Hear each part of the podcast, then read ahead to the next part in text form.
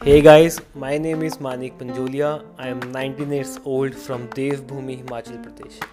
I am an extrovert, and one of the perk of being an extrovert is that you get to meet hell lot of people, and some of them may have great experiences and values in life from which one can learn something. So the aim of this podcast is all about sharing those experiences and values.